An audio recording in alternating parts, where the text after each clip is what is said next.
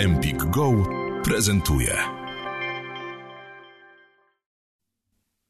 10 pomysłów na więcej spokoju i energii w życiu.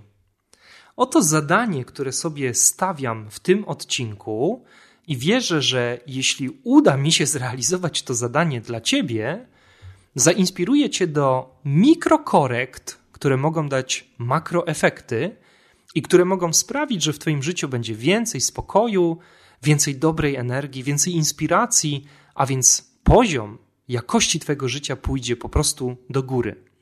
Już teraz możesz sobie spróbować przynajmniej odpowiedzieć na pytanie, jaki jest subiektywnie odczuwany poziom jakości Twojego życia w skali od 1 do 10, gdzie 1 bardzo niska jakość życia, jestem nieszczęśliwy, jestem nieszczęśliwa, a 10 to bardzo wysoka jakość życia, jestem szczęśliwy, jestem szczęśliwa.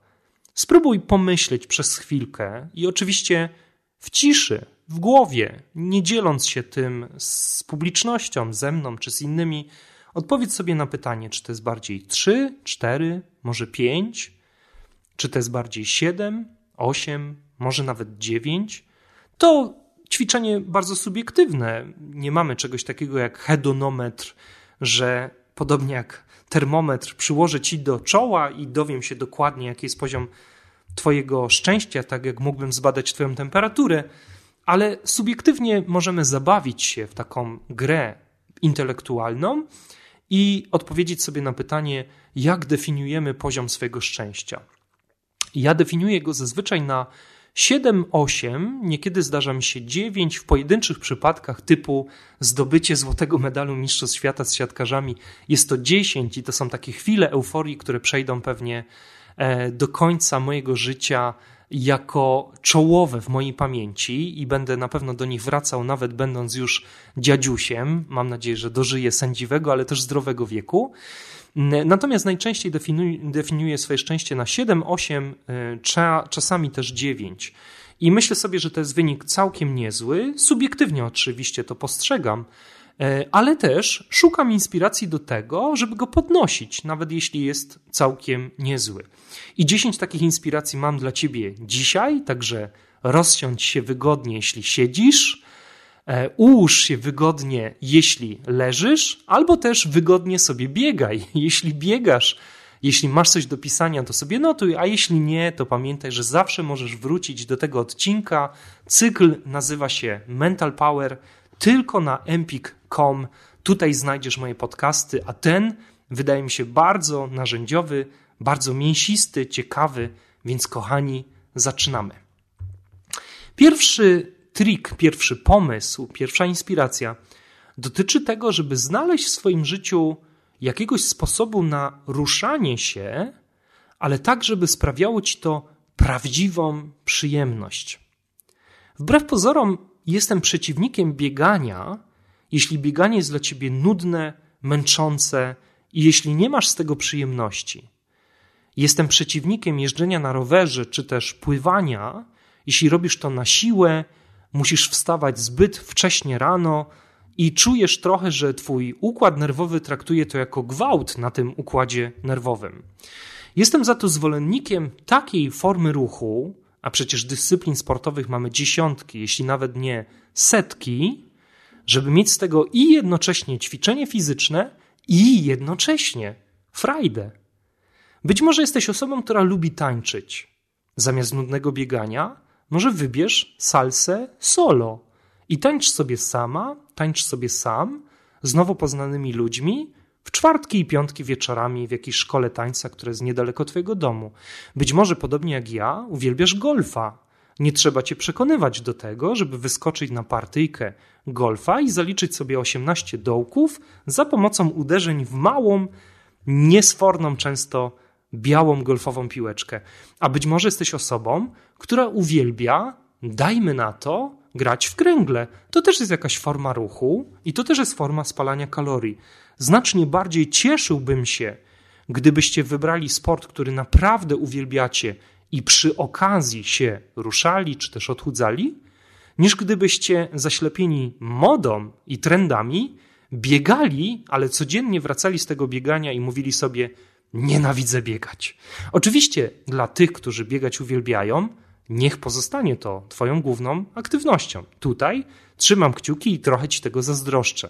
Ja akurat bieganie nie za bardzo lubię, dlatego chodzę na golfa, czasami uprawiam jogę, czasami trochę potańczę, a bardzo dużo też spaceruję, o czym za chwilkę będzie. I to są takie formy, które ja wybieram dla Jakuba B. Bączka, żeby utrzymać go w miarę w formie, żeby miał zdrowe, fajne, przyjemne endorfiny w krwiobiegu, żeby miał dobry humor po ruchu, no ale też robię te sporty, które naprawdę sprawiają mi przyjemność.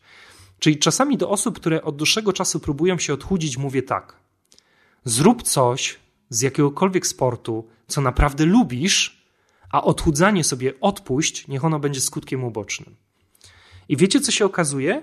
Że jak z nudnych maszyn, z crossfitu, na którym się wstydzili, i z biegania, którego nienawidzą, nagle oni się przełączają na przykład na jeżdżenie na łyżwach, albo na przykład na granie w siatkówkę plażową, są dużo bardziej szczęśliwi i chudsi, bo przecież te sporty również spalają kalorie. Czyli pomysł numer jeden Wybierz sobie z kilkudziesięciu lub nawet kilkuset różnych sportów i aktywności fizycznych, podkreślam, fizycznych, nie chodzi tu o granie w brydża. Wybierz sobie taką aktywność, która naprawdę sprawi ci przyjemność. I jeśli będziesz ją implementować do swojego kalendarza, jest to bardzo zdrowy nawyk na wewnętrzny spokój i wyższą energię. Oto pomysł numer jeden dla ciebie. Drugi pomysł, troszkę już o nim wspomniałem, spacery. Każdego z nas stać na spacery. Każdy z nas może znaleźć czas na spacery. Kochani, tutaj nie ma wymówek. Spacerowanie jest jak najbardziej dostępne dla każdego z nas. I to, do czego Cię gorąco zachęcam w pomyśle numer dwa, to to, żeby w miarę możliwości unikać wind, unikać samochodów, unikać metra i unikać wszystkich zdobyczy cywilizacyjnych, które to, jako skutek uboczny, doprowadziły do tego, że my coraz mniej się ruszamy. Bardzo gorąco wierzę w to, że spacerowanie to taka forma, która może być wystarczająca do utrzymania bardzo dobrego zdrowia i dobrej energii, a której my nie doceniamy, bo wydaje się tak prosta, że niektórzy myślą, tak proste rozwiązanie na pewno nie może być skuteczne. Otóż wielokrotnie w treningu mentalnym, kochani, przekonałem się, że to właśnie te najprostsze rozwiązania prowadzą do podniesienia jakości życia mojego klienta.